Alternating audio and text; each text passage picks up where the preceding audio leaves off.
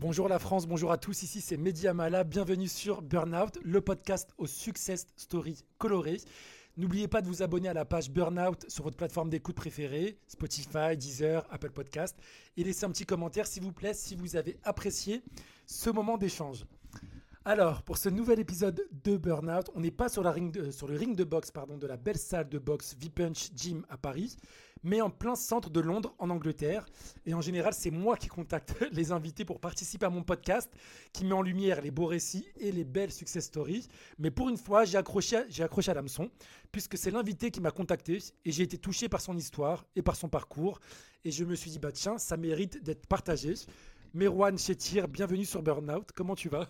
Salut Mehdi, ça va très bien et toi? Écoute, ça va très bien. Merci beaucoup de m'avoir contacté pour participer à ce podcast et partager ton histoire. Puisque Merwan, tu, euh, tu exerces un métier de rêve que je trouve très noble à titre personnel. C'est le métier d'archéologue et tu vas tout nous raconter. Tout d'abord, Merwan, est-ce que tu peux te présenter en une minute? Qui, qui, qui es-tu? Eh ben, Je m'appelle Merwan Chetir, j'ai 30 ans, depuis peu hélas. Euh, je suis archéologue à Londres pour le Museum of London Archaeology euh, depuis 6 mois maintenant. Et voilà, j'ai un parcours un petit peu atypique. Euh, j'ai été danseur, euh, je viens d'un quartier où voilà, je j'ai pas eu... euh, Justement, on va y venir. C'était ma première question. Enfin, ma deuxième question, Merwan. Toi, tu, tu, tu, tu grandis où? Moi, je grandis dans un patelin à côté de Dijon qui s'appelle Chenauve, qui est une banlieue euh, ZEP REP aujourd'hui qu'on qu'on nomme ainsi. Et voilà, c'était un petit peu compliqué.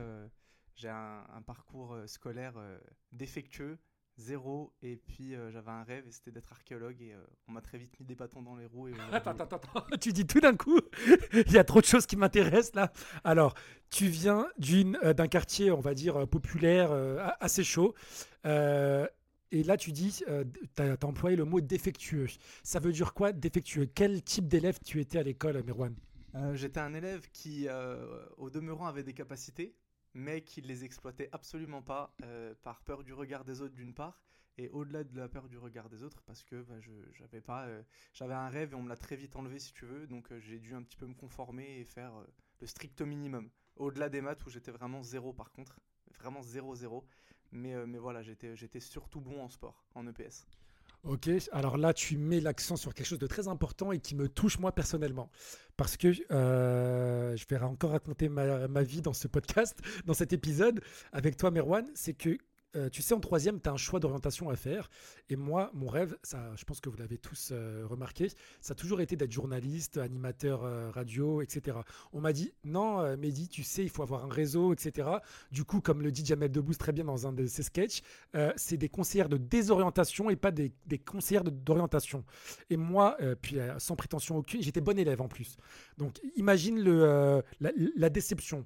Toi, donc si j'ai bien compris, ton rêve c'était d'être archéologue. Tu dis qu'on t'a mis des bâtons dans les roues, mais euh, avec euh, une bonne note en EPS seulement. Comment tu voulais être archéologue?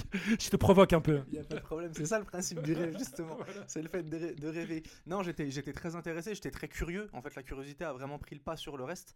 Euh, même si voilà, je suivais les cours d'histoire avec, avec vraiment grand intérêt, sans pour autant être, être bon, bon, en tout cas moyen. Moyen maximum, on, on était sur euh, Malik Bentala, euh, en parle très bien dans un de ses sketchs, euh, 10, 10-5, et c'était clairement ça. Euh, c'était vraiment, vraiment ça. Et, et voilà, le, le- je sais pas si euh, toi tu as co- connu ça, mais certains de, de ma génération ont dû le connaître. Quand tu rentrais euh, à chaque rentrée de classe, tu notais ce que tu faisais sur un bout de papier, euh, ce que faisaient tes parents comme métier et ce que toi tu voulais faire plus tard. Et moi j'avais mis que je voulais être archéologue et un, un prof principal est venu, il m'a dit euh, c'est mort pour toi, enfin, faut, faut oublier, c'est un métier qui est difficile, c'est un métier où il faut bac plus 5, un master, euh, faut, euh, faut être très curieux. Bon ça la curiosité je l'avais, mais lui vraisemblablement ne le voyait pas de cet œil-là.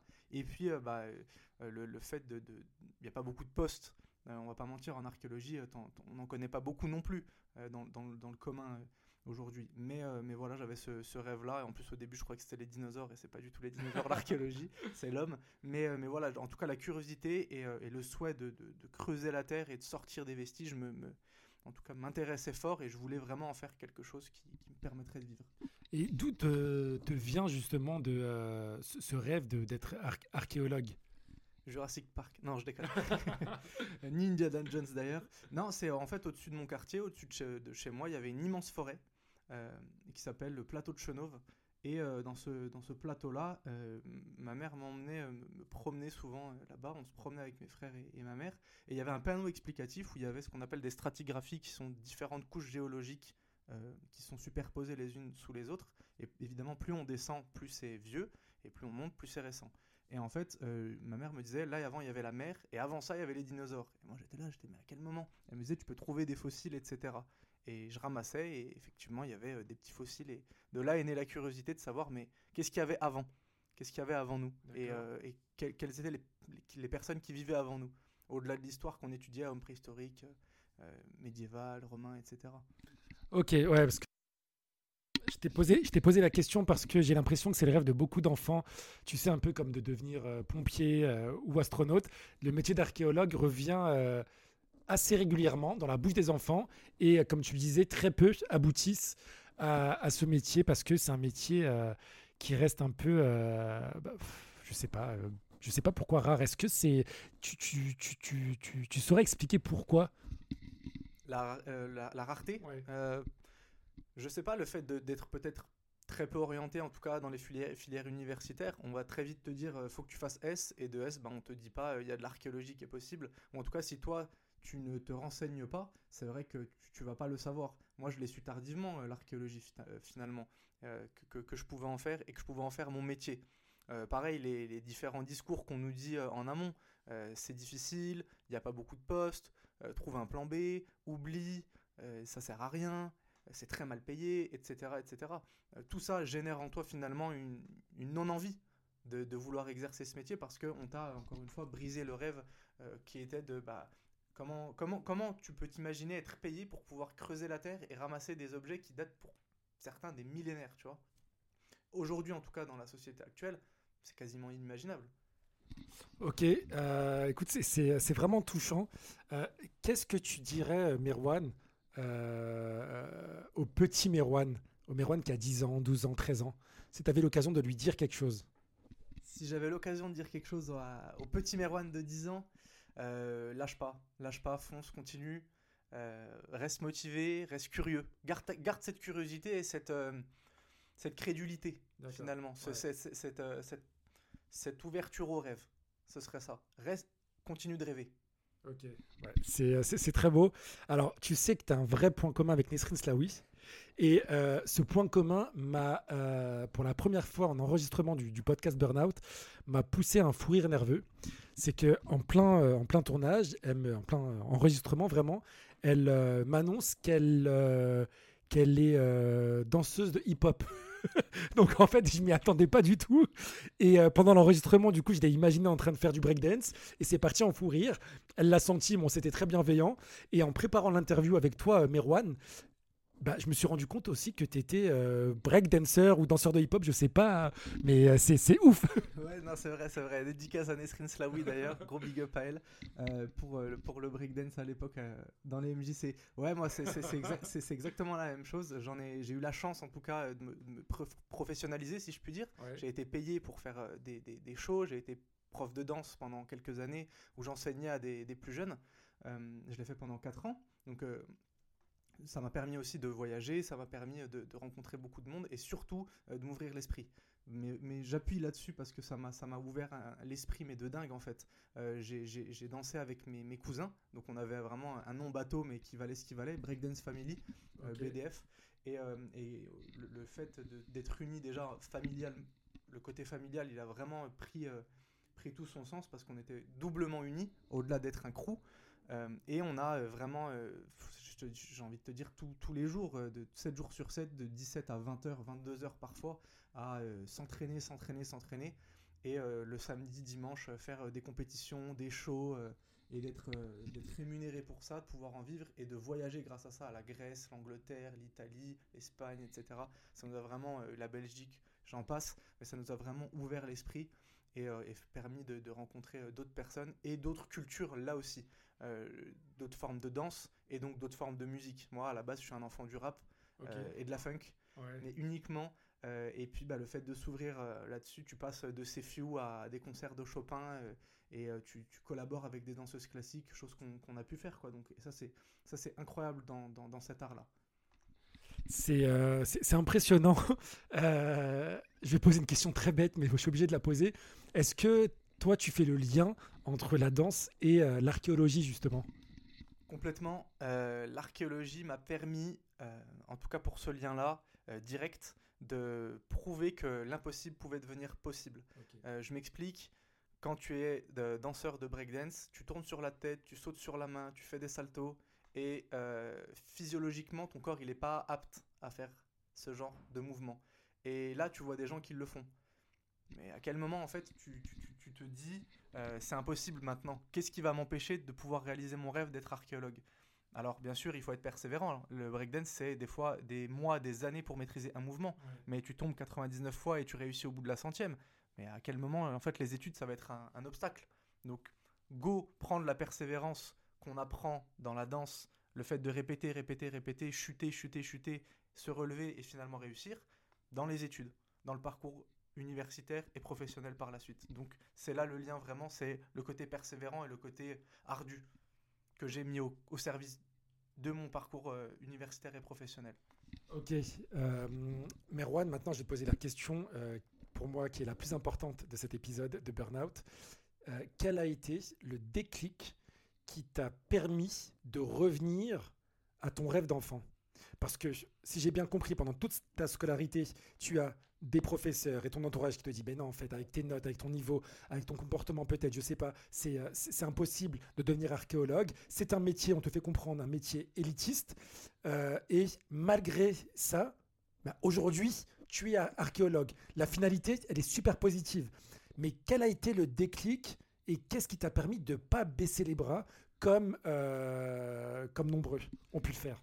Je vais faire un parallèle avec le podcast précédent de Nesrine qu'on a pu écouter. C'est, euh, tu vois, quand elle cite, euh, moi quand on me dit tu le feras pas, ça me donne grave l'envie et je vais te prouver que je vais y arriver. Là, c'est exactement la même chose en termes de force de caractère. C'est-à-dire que je suis parti en fait à- après mon bac à Lyon faire une école de sport pour délivrer ce qu'on appelle un BPGEPS, un brevet professionnel d'é- d'éducateur euh, physique et jeunesse. Euh, C'était pour développer un business dans le breakdance. À l'époque, le breakdance n'était pas, n'était pas reconnu comme aujourd'hui, en tant que danse à proprement dit. Et c'était l'idée d'avoir une crédibilité à ce niveau et de pouvoir voilà, développer euh, mon réseau à ce sujet. Euh, L'école était payante, elle coûtait 4000 euros la première année. Et le, pro- le, pro- le professeur, pardon, le directeur m'avait dit, écoute, c'est sur deux ans. La deuxième année, c'est 5000 euros, mais si tu travailles bien la première année, tu peux avoir des bourses. Finalement, c'était que du flanc. Euh, la première année, j'ai dû faire un crédit étudiant que j'ai fini de rembourser il n'y a pas longtemps d'ailleurs. Et euh, bah, j'ai fait cette première année, j'ai tout cartonné. Et en fait, euh, bah, arrivé euh, au bout du compte, on m'a dit c'est 5000 euros, ou tu donnes 500 euros par mois, ou bah rien. Et bah, j'étais pas en capacité de donner quoi que ce soit. Ma mère s'était déjà portée garante, ma mère était femme de ménage. Elle avait trois enfants à charge, dont moi, donc impossible de refinancer quoi que ce soit et de se reporter garante pour quoi que ce soit. Et moi, avec les, les horaires qu'on avait, c'était impossible. Donc, je suis revenu chez ma mère, donc là c'était à Lyon, l'école, et je suis revenu du coup à Dijon chez ma mère avec mes frères, et ma mère m'a dit à juste titre, qu'est-ce que tu veux faire maintenant Euh, Leur tourne mine de rien. Euh, on connaît les anciennes générations, déjà euh, à nos âges, à 20, 21 ans, ils travaillaient déjà depuis un moment. Moi du coup, bah, je me posais la question, et c'est vrai que j'ai voulu revenir au, au- rêve d'enfant, quitte à trouver quelque chose à faire, autant faire quelque chose qui nous plaît, et c'était archéologue. Et j'avais un bac STMG, passé au rattrapage d'ailleurs, mais avec le bac, tu pouvais accéder aux études supérieures, à l'université. On a la chance en France d'avoir l'école, euh, l'école, l'université en tout cas gratuite ou semi-gratuite, Mhm. ce qui n'est pas le cas par exemple en Angleterre là où je vis actuellement. On est sur du 20-25 000 l'année, ce qui est énorme. Euh, donc j'accède à l'université, je regarde bon bah parcours histoire, je me dis je vais faire 3 ans de faculté d'histoire et me réorienter ensuite en master pour faire archéologie. Euh, au bout du compte, je fais une première année d'histoire, euh, je me ramasse littéralement parce que je savais pas faire de commentaires de texte, je savais pas faire de dissertation, et là on te demandait d'en faire pendant 4 heures. Du coup, je redouble. Je refais une seconde première année de fac d'histoire, même combat, je redouble encore. Et là, je vois histoire de l'art, archéologie, sans finalement euh, savoir ce qu'était l'histoire de l'art. Euh, J'avais visité une fois le Louvre, je regardais ma montre, savoir quand la guide elle allait finir pour me barrer danser. Ouais. Et je connaissais pas l'architecture, je connaissais, je lisais pas, je lisais peu. Vraiment, c'était abominable. Et l'archéologie, je pensais que c'était les dinosaures. L'archéologie, c'est les hommes. Donc résilience à fond là en fait. Complètement, un, mais un reset, un monstrueux par rapport à ça en fait. Et j'arrive, je rentre dans ce, ce- ce- ce double cursus-là, histoire de l'art archéologie, et là je prends une claque monstrueuse. Euh, je kiffe de fou. Première année, je la passe. Deuxième année, je la passe. Troisième année, je pars la faire à, Rome, en Erasmus. Et là, c'est la révélation, mais encore plus présente, vraiment.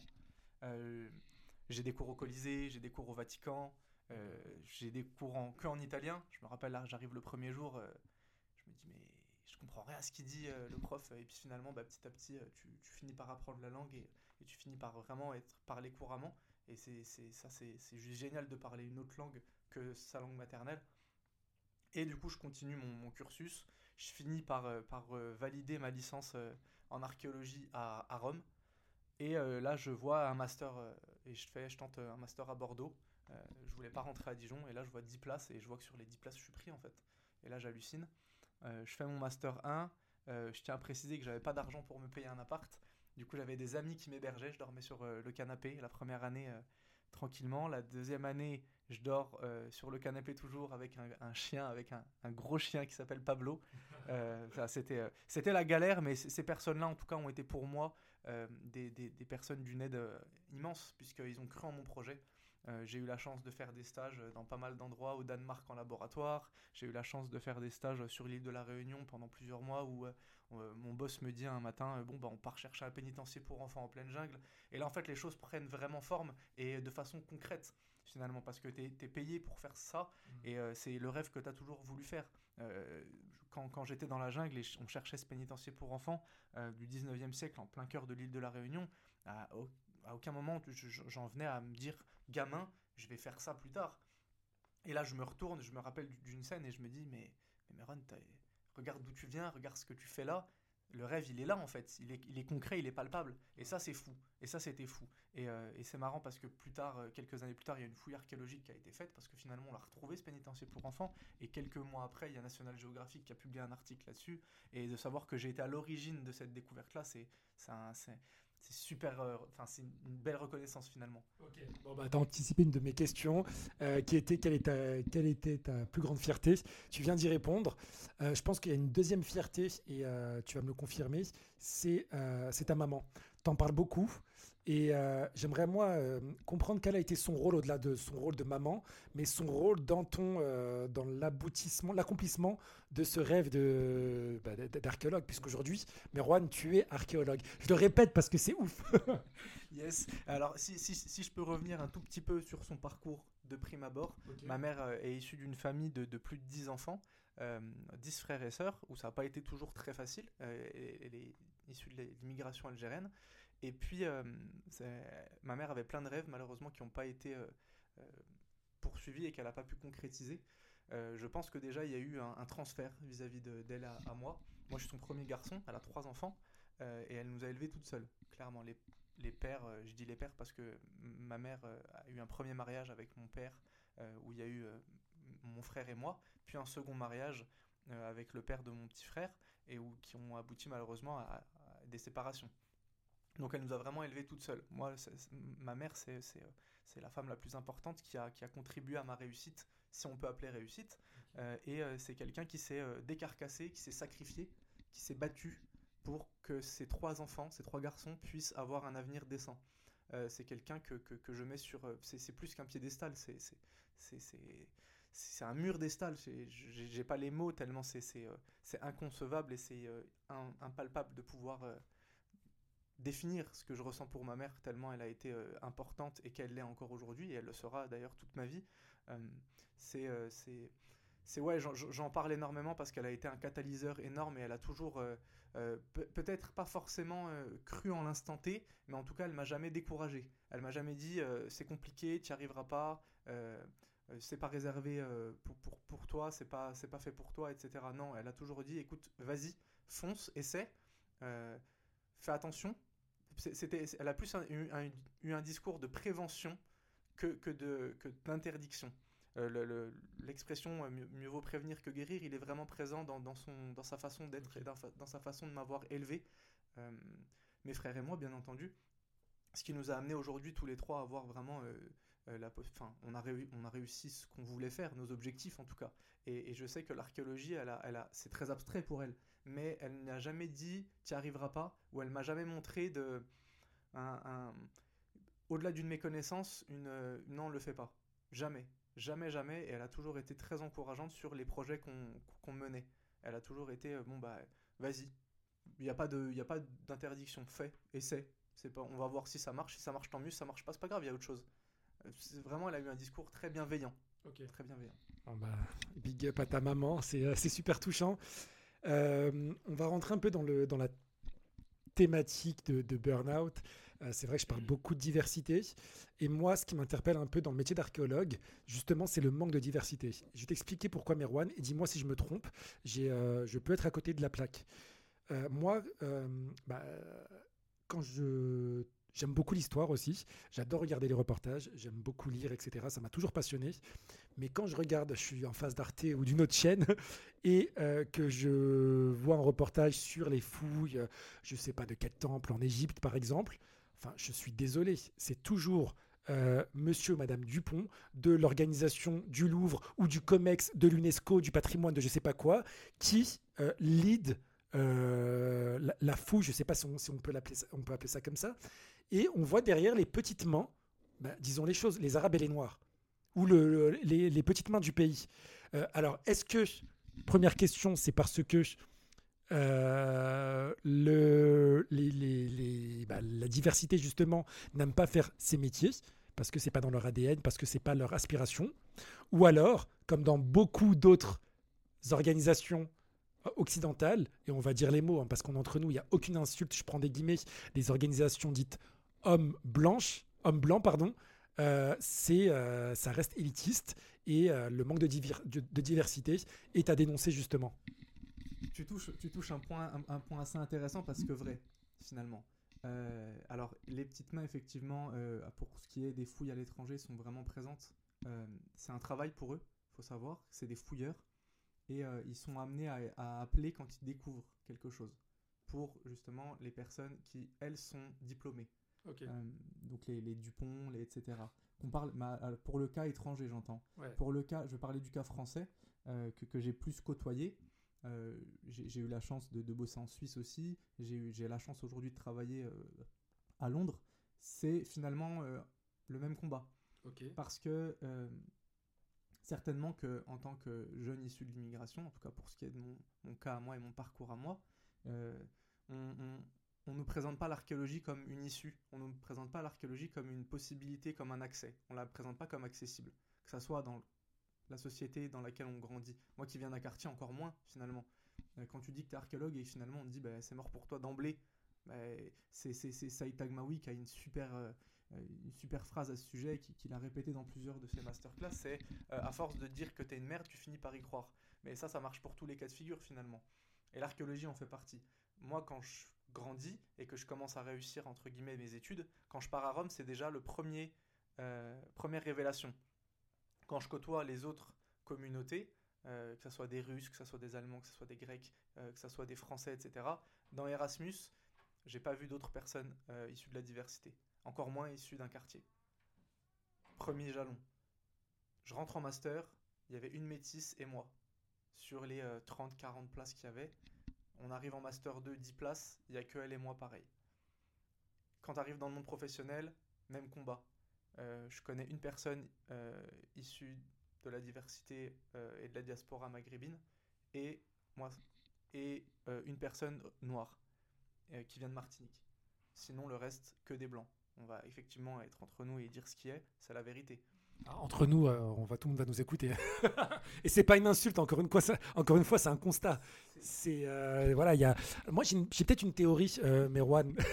peut-être que je me trompe complètement. Euh, comment t'expliques que dans les pays du Moyen-Orient, du Maghreb, d'Afrique, euh, on est encore très peu de musées? Est-ce qu'il n'y a pas un lien à l'histoire, au passé, aux objets, qui est peut-être différent et peut-être développé de manière différente, voire peu développé, par rapport à une à des réflexes ou une mentalité européenne je pense qu'il y a plusieurs facteurs. Euh, des musées, il y en a. Des musées, il y en a clairement. Euh, reste à savoir la façon dont ils sont gérés, comment ils sont gérés et par qui ils sont gérés. Euh, c'est là où tout est une question de point de vue finalement. le, tu, vois, j'ai été en Tunisie voir le musée du Prado qui est, qui est, qui est présent et qui est super bien conservé, qui est super bien amené, qui s'est super bien entretenu. Il y a des musées en Algérie, il y a des musées au Proche-Orient et au Moyen-Orient qui sont vraiment présents. Il y a énormément de fouilles archéologiques en ce moment au Proche et au Moyen-Orient. C'est un truc, c'est un boom parce qu'on sait que voilà, ça, amène aussi des touristes. mais dans, dans, la, dans la gestion euh, qui est, euh, entre guillemets, euh, on va dire occidentale aujourd'hui, on, a encore ce côté où, où, nous, peut-être personnes issues de la diversité, ne nous ressentons peut-être pas légitimes, en tout cas assez. Et parallèlement, on a aussi, il faut dire ce qui est dans les pays, du Maghreb et du Proche et Moyen-Orient, une théocratie, où c'est la religion qui domine quand même, et bien souvent l'islam il y a euh, un, quelque, quelque, chose qui semble, de, être occulté à ce moment-là par euh, ces, régimes-là, ces régimes théocratiques, sur ce qu'il y avait avant. Euh, ce qui a été la même chose, avec la religion catholique, religion jamais absolument tout sur le même plan, sur le même plan. Mais si tu veux, ce qui est paganiste, ce qui est paganien, ce qui est païen avant, on va l'occulter parce qu'on va l'occulter parce que c'est un peu blasphématoire, c'est blasphématoire. La France a été, la France a été comme ça juste après la, juste après la, par exemple quand, quand par exemple quand, quand le, christianisme est devenu une religion d'État au 5e siècle par, par, par, Constantin, Constantin à Rome, il a fallu, il a fallu détruire les, les preuves du paganisme. Et finalement, c'était l'oppressé qui devient oppresseur. Où on dit que les chrétiens ont été persécutés pendant des années par les Romains, etc. À la fin, c'était l'inverse. C'était les païens qui étaient persécutés.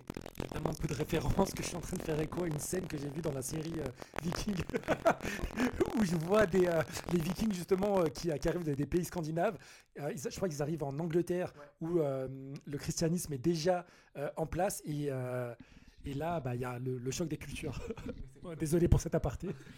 Non, mais tu, tu, tu, dis complètement vrai. Il y a vraiment des. des ça, ça, on, pense que ça s'est passé comme ça. Hein. Euh, mais en tout cas, il y a eu des, euh, des discordes religieuses qui ont d'ailleurs amené plus tard, euh, bah, je pense aux croisades, qui, qui, ont été mais une catastrophe à cause de la religion tout, de même. Tu vois. Je vais, je, vais, je, vais, aller plus loin dans mon, dans mon discours. Je reviens de Pologne, j'ai visité Auschwitz. faut, alors, il n'y a pas eu que les juifs, hein, bien sûr, il y a eu les tziganes, il y a eu euh, les homosexuels, etc. Mais je veux dire, euh, en grande majorité, dans ces personnes-là, il y a eu une communauté juive qui a été persécutée parce que elle exerçait une religion. Et, tu vois, c'est 1945. Euh, on a moins de 100 ans quand même. Donc c'est pas si loin que ça, tu vois. Donc je pense que ce discours, il, est valable, mais, mais dans le cas aussi religieux où il faut l'intégrer quand même.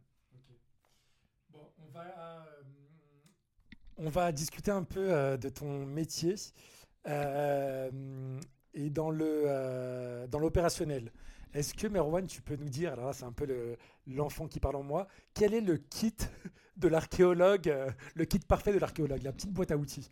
Ok, le kit de l'archéologue. Alors, c'est, je, vais peut-être détruire une, une, idée reçue. Non Je suis désolé, mais Indiana Jones, Lara Croft, Sidney Fox, l'aventurière, faut les oublier. Clairement, euh, Jurassic Park, pareil, c'est pas de l'archéologie malheureusement. Ça aurait été beau. Il y a des pans euh, qui sont euh, clairement dans l'archéologie, qu'on peut clairement inclure, mais malheureusement, ce n'est pas l'archéologie telle que moi je la pratique. L'archéologie, moi, ce que je fais, c'est de la commercial archaeology, commercial archéologie ou de l'archéologie préventive en France, c'est-à-dire qu'on intervient avant les chantiers immobiliers. Ce qui prend tout son sens parce que clairement, si on gardait tout, on construirait plus rien. Et en fait, si tu veux, il y a, euh, nous, ce qu'on va faire, on va faire dans un premier temps un diagnostic archéologique. Donc demain, tu vas vouloir construire une maison.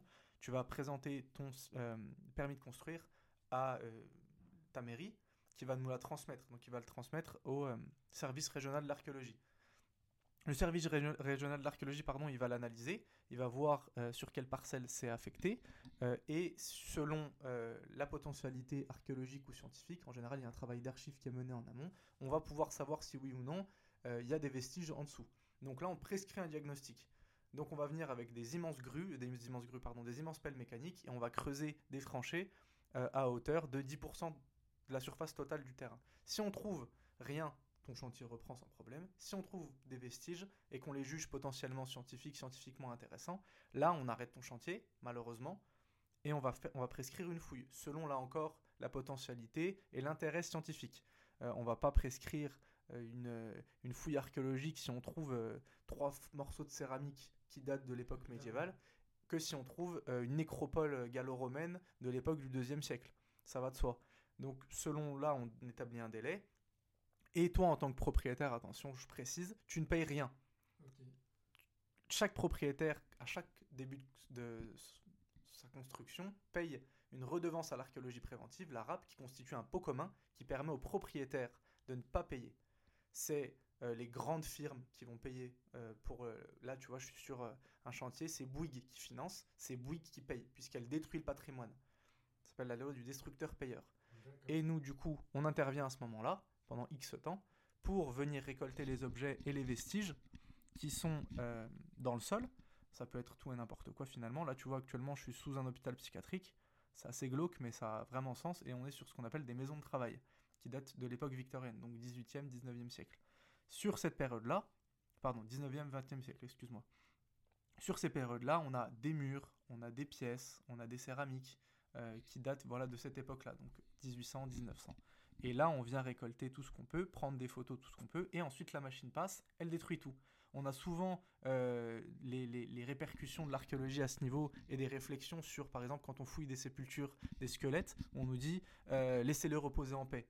Sur le principe, je suis d'accord. Mm. Cependant, si nous, on ne leur donne pas un semblant de mémoire ou un semblant euh, de, dignité, si je puis dire, parce que ça reste quand même, ça a été des personnes, il y a un bulldozer qui vient et qui casse tout.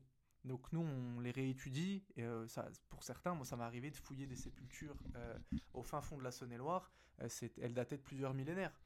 donc voilà, le, kit du parfait archéologue, il va être, il va être dans, dans cette il n'y a, pas de chapeau, il n'y a pas de, tout ça, mais il y a, voilà, beaucoup de, rigueur, beaucoup de discipline, beaucoup de curiosité, beaucoup d'intérêt, beaucoup de patience. Et, euh, voilà, un, intérêt prononcé euh, sur, euh, voilà, qu'est-ce qui nous entoure, qu'est-ce qui a été avant. Et, c'est là où c'est intéressant l'archéologie, c'est en tout cas moi je l'emploie souvent, c'est de pouvoir voyager à travers le temps et l'espace. Et ça c'est génial. Ok, bah écoute, c'est une très belle euh, conclusion. Merci beaucoup, Merwan. J'ai une dernière question pour toi que je pose à tous mes invités. Euh, normalement, bon, j'ai le petit mug Burnout avec le symbole euh, qui est le tarbouche. Est-ce que l'interview, tu l'as trouvé Tarba ou tarbouche? C'est tarbouche fort, il n'y a pas de problème. tarbouche fort, merci beaucoup. Je te souhaite euh, bah, une très bonne continuation. Je pense que c'est que le début de ta carrière. Tu vas cartonner. Euh, T'es brillant. Et merci d'avoir témoigné, d'avoir véhiculé un message euh, pour les plus jeunes, un message positif et d'encouragement. Et puis euh, à tous ceux qui nous écoutent, comme je le disais tout à l'heure, n'hésitez pas à laisser un petit commentaire, à euh, partager si vous avez euh, apprécié ce moment d'écoute. Et je vous dis à très très vite sur Burnout pour le prochain épisode.